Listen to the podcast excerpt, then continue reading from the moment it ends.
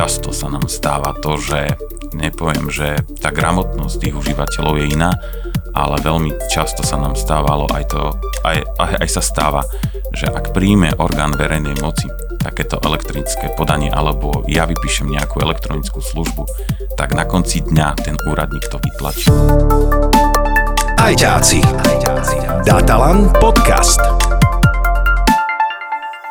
Majo Halinkovič je vo firme Datalan viac ako 20 rokov, šéfuje oddeleniu registratúry. Priateľský a ukecaný kolega, viackrát nominovaný aj na interné ocenenie Datalan Award. Podľa kolegov ide o správneho týpka a je obľúbený v kolektíve, dokonca má aj fotku na nástenke. Moje meno je Maroš Košík a počúvate štvrtú časť podcastu Ajťáci. Majo, vitaj. Ahoj. Ajťáci.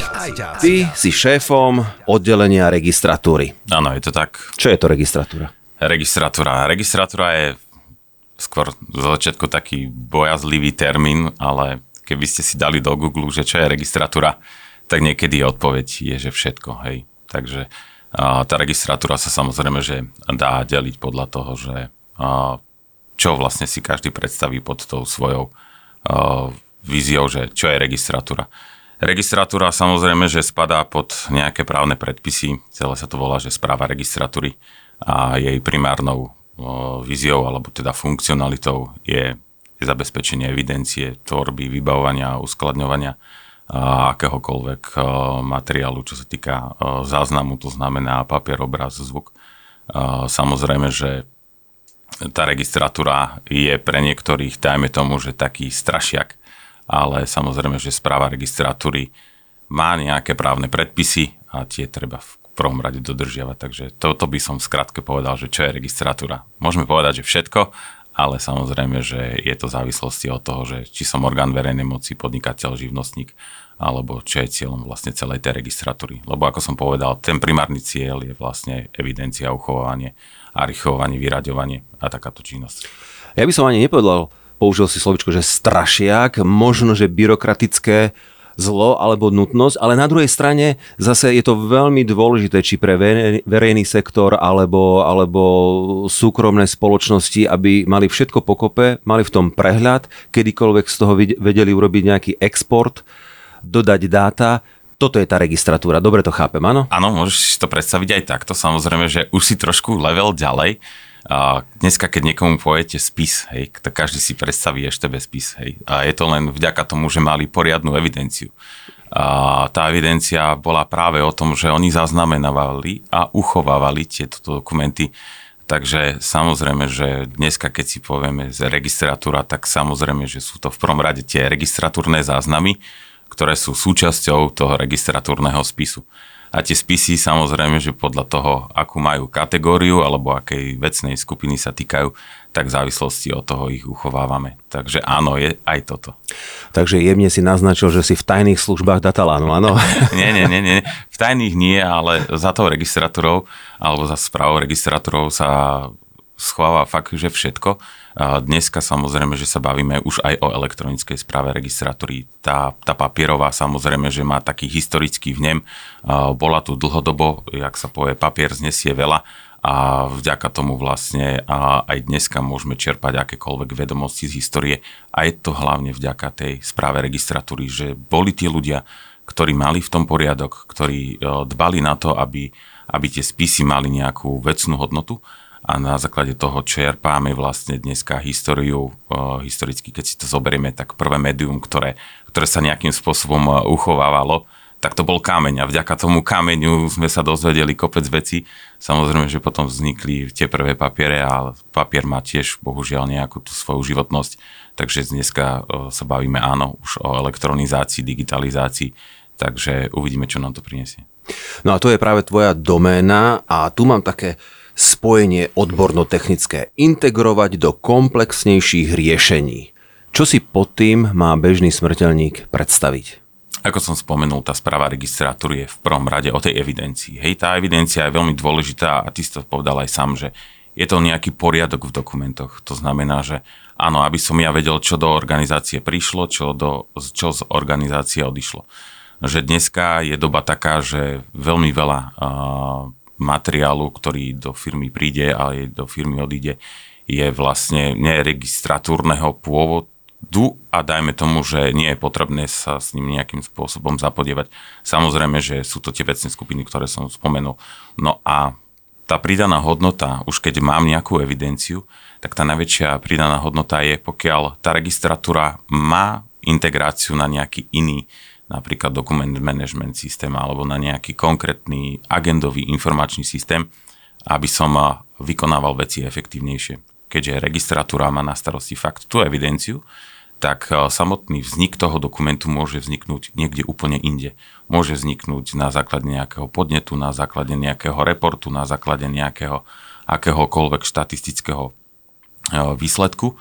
A samozrejme, že áno, e, v takom prípade je dobre, pokiaľ tieto systémy medzi sebou sú integrované, aby som v prvom rade nemusel vykonávať tú agendu duplicitne. Takže to je pridaná hodnota najväčšia a samotná tvorba takéhoto registratúrneho záznamu nemusí vždy vzniknúť v registratúre. Registratúra má e, rôzne informačné systémy, e, dajú sa vykonávať, alebo teda tá tvorba tých dokumentov môže vznikať aj tam, ale nie je to vždy, vždy tak, pokiaľ mám nejaký konkrétny informačný systém, ak sa budeme baviť, dajme tomu, že orgán verejnej moci, tak vlastne oni majú nejaké konkrétne informačné systémy, ktoré generujú napríklad rozhodnutia, obce dane, teraz bolo obdobie výrubov, čiže tie dane, keď vyrubujú, tak tie dokumenty nevznikajú priamo v registratúre, ale vznikajú v konkrétnom agendovom informačnom systéme. Čiže to je to prepojenie. A tu už e, trošičku predbiehaš e, moju myšlienku. Chcel som sa práve e, opýtať, tento registratúrny systém majú iný súkromné spoločnosti, firmy a iný e, verejná správa, štát? Alebo sú to de facto tie základy rovnaké, len tie rôzne ako keby výbežky, mm. každý má upravený, e, každý, každý ten... Roz, rozumiem ti. Rozumiem, čo sa chcem opýtať, som sa trošku zamotal, ale, ale po, po, pointa, je, pointa je, že ja ako lajk, aby som to pochopil, ak ťa správne počúvam a dobre, je to vlastne základ každej práce. Ráno, keď príde zamestnanec, pracovník, majiteľ firmy, šéf úradu do roboty, aby vôbec fungoval, tak musí fungovať na tej domene tej registratúry. Tam sú všetky dáta, áno? A, uh, áno, svojím spôsobom. Aký som dobrý aj tak, že? Ma, ma, hej, hej, hej, treba na teba legislatívu napísať, hej, ale uh, ono, je, ono je to o tom, že, že áno, uh, dneska je naša si situácia taká, že sa bavíme o tej elektronickej správe registratúry. Dneska ministerstvo vnútra má fakt, že veľmi dobré témy napísané na svojom webe. Určite odporúčam navštíviť stránku ministerstva vnútra odbor registratúra a archívnictva. Tam je práve presne určené to, že do akej kategorizácie som ako buď živnostník, alebo podnikateľ, alebo orgán verejnej moci. A tam je ten horkrax, nazvime to teda to členenie, že vlastne do ktorej kategórie ja ako podnikateľ, v prípade živnostník alebo orgán verejnej moci patrím a aké mám práva a aké mám povinnosti. A tá kategória 1 sú orgány verejnej moci. Tí majú jednoducho jasnú cestu, potrebuješ mať vypracovaný registratúrny poriadok, potrebuješ mať vypracovaný registratúrny plán. Tá kategória 2, 3 sú samozrejme, že živnostníci, teda e, kategória 2 sú vlastne právne subjekty, na kategória 3 sú živnostníci, ktorí nemajú takúto povinnosť. Čiže je to fakt o tom, že či ako ja, ako živnostník, dokážem za svoju činnosť, ktorú vykonávam, vygenerovať nejaký registratórny záznam, a, ktorý má nejakú archívnu hodnotu napríklad, hej. A, určite nejaký vykonáš, ale to je, dajme tomu, že nejaký účtovný doklad, ale ten už potom spadá podľa a, metodiky, dajme tomu, do tej účtovnej agendy a účtovná agenda sa samozrejme, že môže odvíjať a, trošku inak ako správa registratúry, aj keď sú to veľmi podobné témy. Ajťáci. Datalan podcast. Vieš si predstaviť, že by fyzická osoba, čiže daný konkrétny človek nejakým spôsobom, ak áno, akým využíval tento registratúrny systém? Uh, každý ho využíva, možno, že o tom ani nevie. Hej, uh, každý má v domácnosti nejaký spôsob, akým si ukladá nejaké materiály. Nenájdem asi dneska žiadnu domácnosť, ktorá nemá doma nejaký šanón. Ten šanón určite si uložil na základe nejakej vlastnej metodiky, vlastného pot, vlastnej potreby To znamená, že niekto si odkladá účtovné e, záznamy, niekto nejaké bločky, niekto si odkladá rodné listy a, a nejakým spôsobom si to tá domácnosť kategorizuje. Čiže áno, možno to ľudia vykonávajú, ani o tom nevedia, že vlastne vykonávajú niečo podobné, ako je správa registratúry, ale je to presne o tom, že už keď mám doma nejaké dokumenty, tak aby som tie dokumenty mal nejakým spôsobom kategorizované, dajme tomu, že nejaké daňové predpisy, ktoré som platil, alebo nejaké faktory ľudia si zvyknú odkladať. A dneska samozrejme, že je, je to iný uhol pohľadu. Keď som do fakt fyzicky dostal ten papier, tak na konci roka alebo x rokov som teda s radosťou chodil do zberu lebo tých papierov bolo neurekom, ale dneska vlastne a nie je tak potreba toho fyzického dokumentu.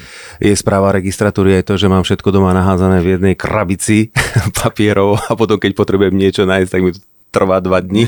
Nemôžeš to nazvať správa registratúry, to by som povedal, že máš bordel, ale, ale, ale keď tam dokážeš niečo nájsť, tak samozrejme. No viem, kde to mám, vieš, mám to v krabici. Je, pre teba to je upratané, takže áno, môže to nazvať aj takto, aj keď nad tým neurobiš to to ľudové naše povedané, to vyraďovanie toho dokumentu, na základe čoho, keďže tam máš všetko pokope. Šéfuješ oddeleniu, ktoré vypracovalo nový systém registratúra Memphis 3.0. Tak sa to volá, áno? Áno, áno, áno.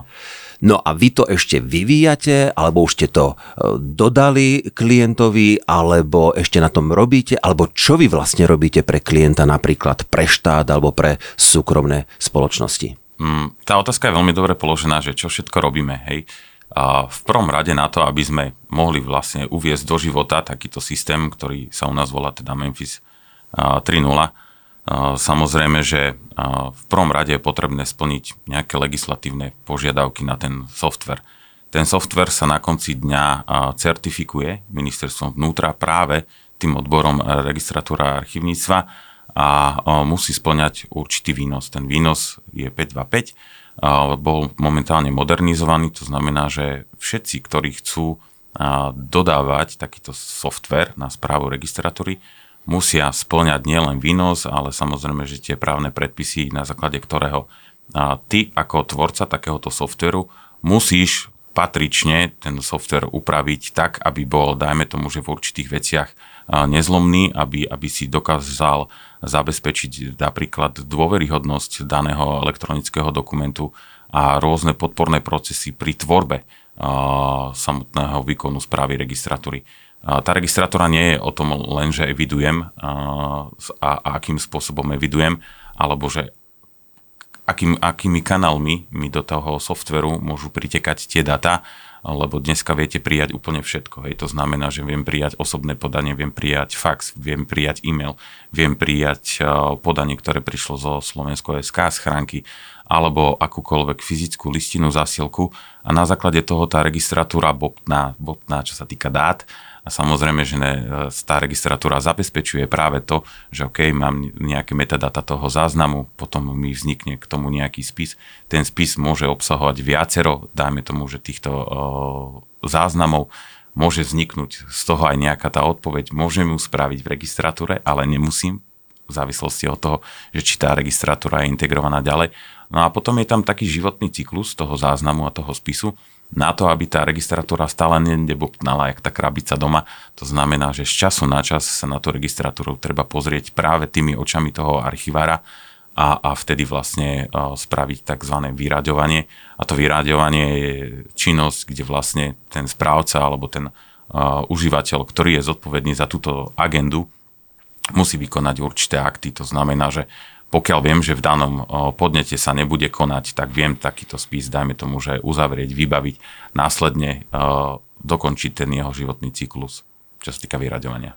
A, a ako máte vyriešené zálohovanie týchto vyraďovacích procesov. Čo keď náhodou niekto tak niečo vyradí, že definitívne vyradené a už sa k tomu nevieme potom dostať? Ve, veď, Nie my, vy. Jasne, to, to vyradenie je také krásne slovo, že na konci dňa to máš len atribút, ktorý niečo spraví. Hej? Že to znamená, že daný spis vieš dostať do stavu vyradeného, ale ešte stále si ho neskartoval ani nezmazal.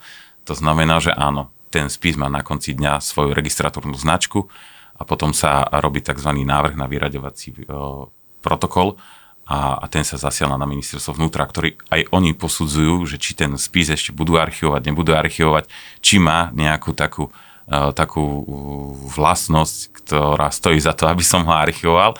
To znamená, že je to normálny návrh na vyradzovací protokol, oni ho odobria, vyškrtajú a na základe toho dňa vlastne tie ovm dostávajú, že OK, toto sa môže skartovať, toto sa nemôže skartovať.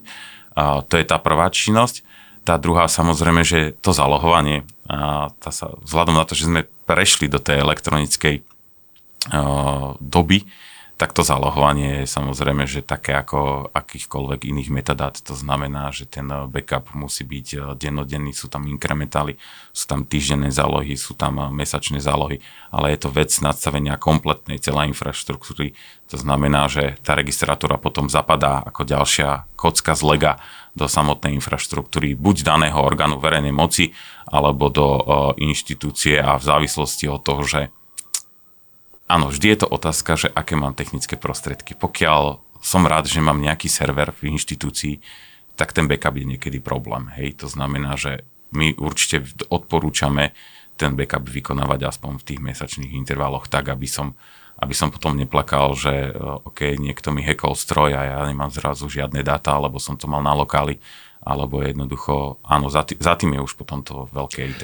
Správne to chápem, že si to ty a tvoji ľudia, že keď sa v robote nudíte náhodou, tak si hoci kedy môžete hociaký spis pozrieť a prečítať, preštudovať? Dobre na to ideš, ale otázka znie nie. My sme zase... Uh, Neverím. Ľudia, nie, nie, nie.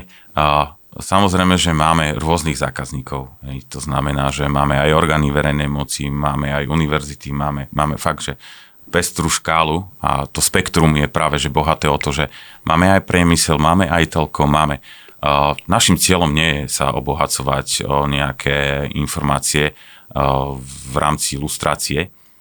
Samozrejme, že ak príde nejaký podnet, tak tomu zákazníkovi pomôžeme, ale našim cieľom nie je vďaka takýmto nástrojom, ako je správa registratúry, v prípade iným pridruženým integráciám vykonávať nejakú ilustráciu. Není to potrebné, samozrejme, že ani to dovolené nie je, lebo ten, ten význam je robiť veci efektívne, a pokiaľ ich človek nerobí efektívne, to je práve taký prípad, že a, dneska, ak sa nasadzuje, dáme tomu, že parkovacia politika, hej, tak ja zistím ako parkovacia spoločnosť nejaký priestupok, ale on nedokáže vylustrovať tú ešpz toho auta. To znamená, že ide podneť na vnútro, vnútro na to nejakým spôsobom odpovedá, dá to danému mestskej časti napríklad a tá mestská časť na základe toho môže uh, spraviť nejaký priestupok alebo teda nejaké konanie. Ale keď sa to otočí, tak pokiaľ tá mestská časť má integráciu na národnú evidenciu vozidel, tak áno, ona si tú špz dokáže vylustrovať behom pár sekúnd, tým pádom to konanie dokáže veľmi zrýchliť. Takže áno, tie orgány verejnej moci majú tú kompetenciu, v prvom rade to je ich kompetencia, že si dokážu stotožniť daného užívateľa, priestupníka, alebo nazvime ho ako chceme. Ale, ale my to nerobíme, lebo na to nemáme prístupy. Samozrejme. A aby sme boli samozrejme férovi, ani nemôžete zo zákona nazerať do citlivých dokumentov, tak. takže toto musíme povedať, aby sme boli fakt férovi. Skôr to bolo myslené samozrejme ako žart, ale opäť ťa chytím e, za tvoje slova a hovoríš o tom, že už konečne digitalizujeme tá databáza bobtná, ale myslím si, že aj naši poslucháči a všetci vieme, že stále bobtnajú aj papiere. Čiže na jednej strane samozrejme používame slovensko.sk, hovorím teraz ako príklad, alebo sa mm-hmm. snažíme niečo digitálne riešiť, čo už sme sa posunuli, ale ešte stále, stále, ja mám teraz takú skúsenosť, mesiac dozadu som komunikoval s úradmi, áno, pošlite nám to elektronicky, ale ešte musíte ísť fyzicky na poštu, ešte to zviažte, ešte opečiatkujte, ešte overte u notára. No skoro som odpadol, hej, dve roboty naraz robím. Kedy toto všetko podľa teba skončí? a kedy to už konečne tak spravíte, no, veď toto je aby, tom, že... aby, aby, aby sme fakt už komunikovali len prostredníctvom ľudovo povedané toho počítača. Uh, toto je, ja si to tiež niekedy takto dávam. Prepač a dobre si rozmyslí, pretože tento podcast bude archivovaný a ak to nesplníte do hey. daného dátumu, tak to pustí. Takže dátum, kedy to bude hotové? Dátum ti nepoviem, možno, že storočie, ale... A, oh, ale super. A, ale nie, práve to, že nejde len o nás. Uh, my vykonávame z pohľadu správy registratúry len konkrétnu časť celý ten zákon, ktorý majú e, tie OVMK nad sebou, je zákon o e-governmente. Ten im jasne dáva práva povinnosti, akým spôsobom tieto orgány verejnej moci majú komunikovať. A práve tento zákon o governmente uh, si ľudia vysvetlili po svojom. Uh, ľudia, ktorí zastupujú práve túto uh, štátnu sféru, alebo dajme tomu tieto orgány verejnej moci.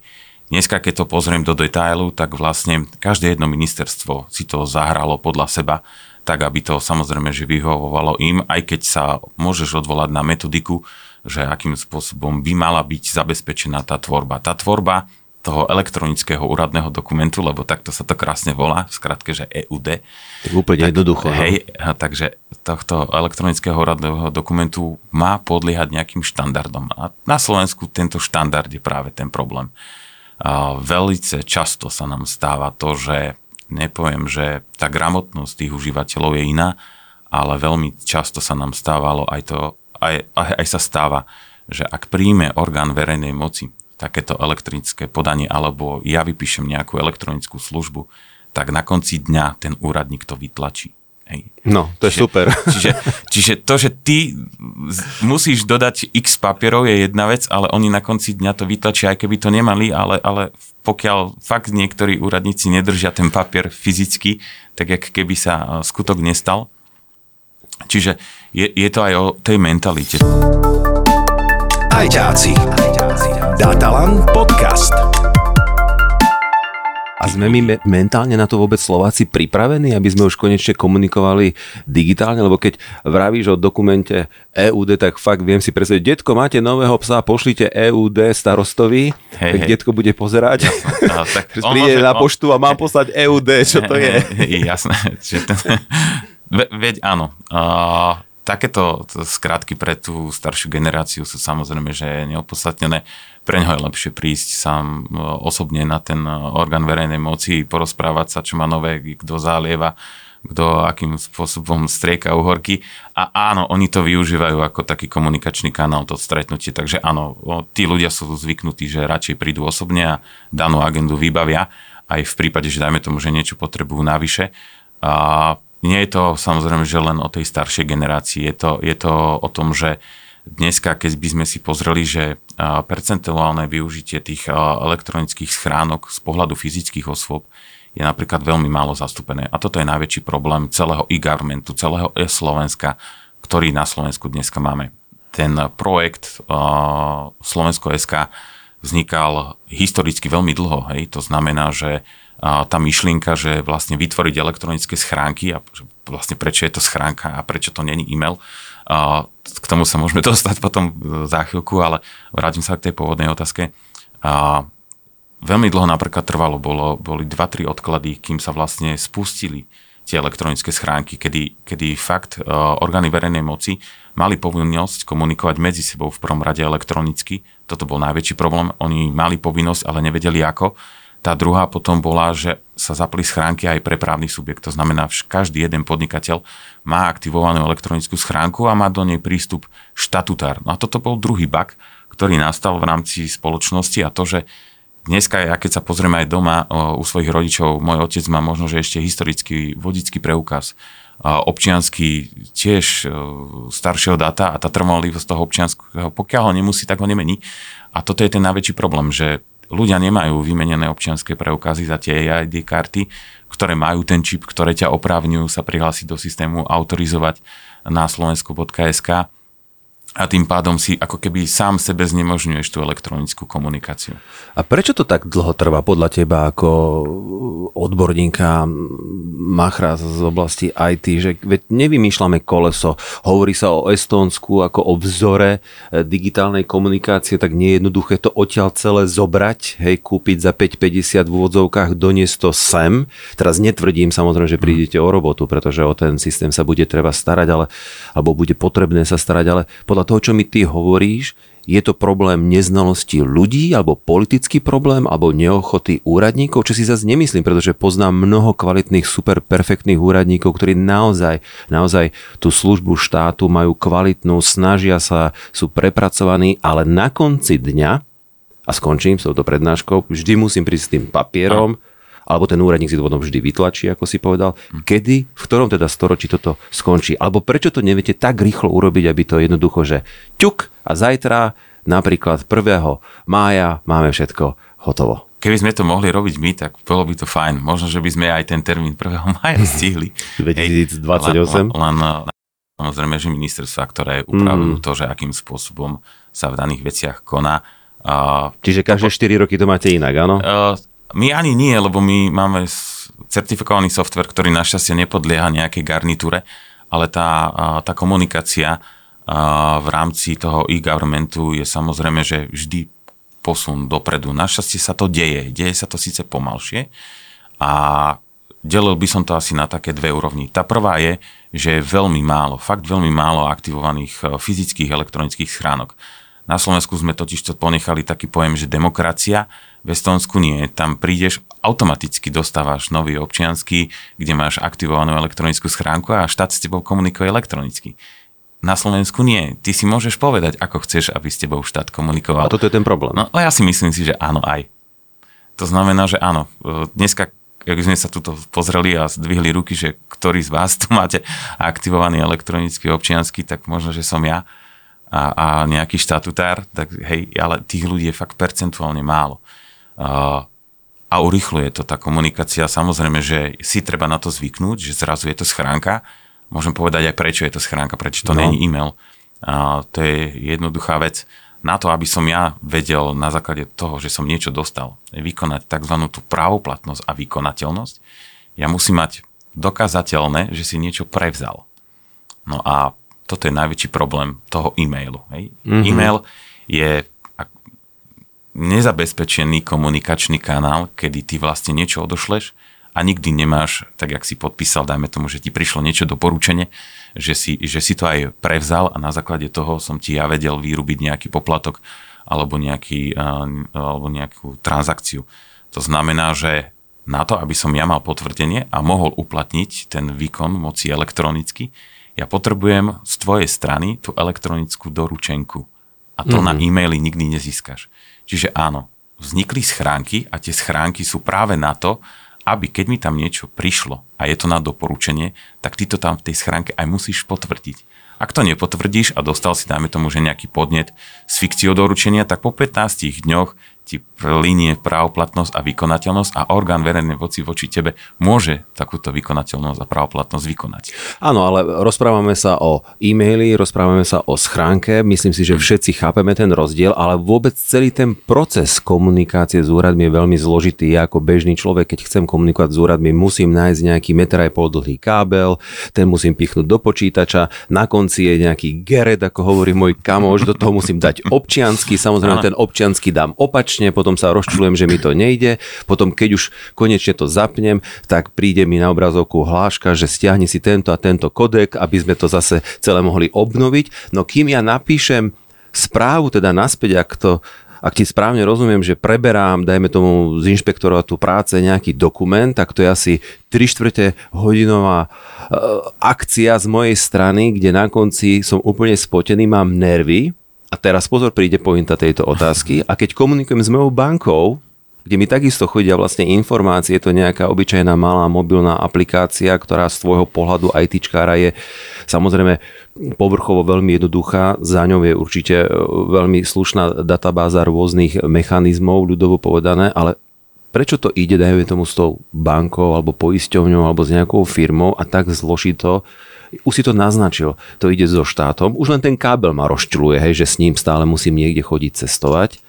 Vedia sa súkromná sféra a štátny sektor nejakým spôsobom inšpirovať? Je to možné? Alebo stále tam je tá brzda tých politikov a tých rozhodnutí, že teraz áno, teraz nie? To je veľmi rozsiahla otázka. Ja sa ti pokúsim skrátke na to odpovedať. A ten systém tých ID kariet bol dobrý. Samozrejme, že mal aj ten problém, že spochybňovali vlastne kvalitu tých certifikátov a je to zase otázka na nejakú prekonateľnosť toho technického certifikátu. A toto je najväčší problém, že ty potrebuješ zabezpečiť ten dokument na to, aby bol nezmeniteľný v čase. Hej, pokiaľ chcem dôveryhodný dokument elektronicky, tak ten elektronický dokument musí byť niečím zabezpečený. Samozrejme, že pri tej štátnej komunikácii alebo pri tej e-government komunikácii a môžeš poslať aj, dajme tomu, že nezabezpečený elektronický dokument alebo neautorizovaný, Sám v závislosti od toho, že o aký typ výkonu sa v tej komunikácii jedná. A tá druhá vec je to, čo si spomenul ty na začiatku, hej, že a, už len to, že mám aktivovaný elektronický občiansky, to bol prvý problém. Nebola alternatíva tej autentifikácie, kedy ty sám seba musíš prehlásiť, že si to ty a ty zastupuješ seba ako identitu, že nemôže prísť k zneužitiu tvojich metadát alebo o, si vyžiadaš nejakú službu, alebo že spravíš nejaký skutok z pozície štatutára, vtedy musí byť preukázateľné, že si sa do toho systému prihlásil ty. O, jedinečný identifikátor ako fyzické osoby máme momentálne občianské preukazy. Samozrejme, že tá doba pokročila a dneska už sú k dispozícii aj iné alternatívy tej elektronickej autorizácie. Tá prvá, ktorá bola, bola MID, to znamená, že ti umožní sa autorizovať do celého systému nielen pomocou občianského preukazu, ale už je to našťastie spárované s tým mobilným zariadením, kde sú zase vymenené nejaké certifikáty na to, aby si tie systémy navzájom dôverovali, aby štát zase vedel dokázať, že áno, ty si sa autorizoval, nemohlo prísť k zneužitiu, lebo to zneužitie tých elektronických dát alebo tých tvojich metadát na to, aby si sa ty do toho systému autorizoval, musí byť jednoznačne neprielomné. Tam nesmie byť pochyba a toto je ten najväčší problém možno, že aj v našej spoločnosti slovenskej, že ľudia ako keby nedôverujú týmto elektronickým službám eh, z toho dôvodu, že áno, môžeš mať problém pri prihlásení sa, to je to, čo si ty spomenul. Na konci dňa zistíš, že áno, chceš spraviť nejaké podanie a zabudol si si doklady mne sa stal presný opak. Ja som si zabudol občiansky v čítačke a zastavili ma policajti. Ja som im musel vysvetliť, že neveríte, ale akože ten občiansky skončil v čítačke a čítačka aj v robote, aj s notebookom a ja som v aute. Čiže áno, je to, je, je to také, že si človek na to musí dávať pozor, ale je to o tom, že musí byť preukazateľné, že si to ty do toho systému autorizovaný. Takže. Použil si kľúčové slovíčko dôvera. To je veľmi dôležité, aby sme tomu systému dôverovali a preto robíš to, čo robíš a ja ti chcem poďakovať aj celému Datalánu, samozrejme tvojmu oddeleniu, že vôbec pracujete na tom, aby sme my mali tie, tie služby oveľa jednoduchšie aj tú komunikáciu so štátom. Zostáva nám posledných 20 sekúnd nášho podcastu Ajťáci, čiže dve veľmi jednoduché otázky, poprosím rýchle odpovede, keďže máš na starosti digitalizáciu, kedy si bol naposledy na úrade nejakom a na akom? Bol som na úrade v Petržalke, ale uh, nevybavoval som nič, pomáhali sme im. A posledná otázka. Máš nejaký vzor v IT branži? Myslíš personálny alebo technologický? Alebo... Personálny, technologický. Určite kolegov. Uh-huh. Kolegovia je asi to najdôležitejšie, čo ťa môže v tvojej profesionálnej pozícii stretnúť. A pokiaľ ty dokážeš dôverovať kolegom a tí kolegovia dôverujú tebe, tak uh, dokážeš uh, robiť aj dôveruhodnosť služby. Takže je, je to presne o tom, o tej dôvere a o tej šikovnosti tých chalanov, ktorí za tým samozrejme že stoja. Majo Halinkovič, veľmi pekne ti ďakujem, že si si našiel čas a prišiel do nášho štúdia. Ja ďakujem. Prajem ti krásny deň a parádnu ďalšiu prácu, nech to, nech to funguje. No a o mesiac sa budeme rozprávať s tvojou kolegyňou Olgou Kovalčíkovou a budeme hovoriť nielen o téme ženy v IT. Majte sa krásne, moje meno je Maroš Košík. Ajťáci. Datalan podcast.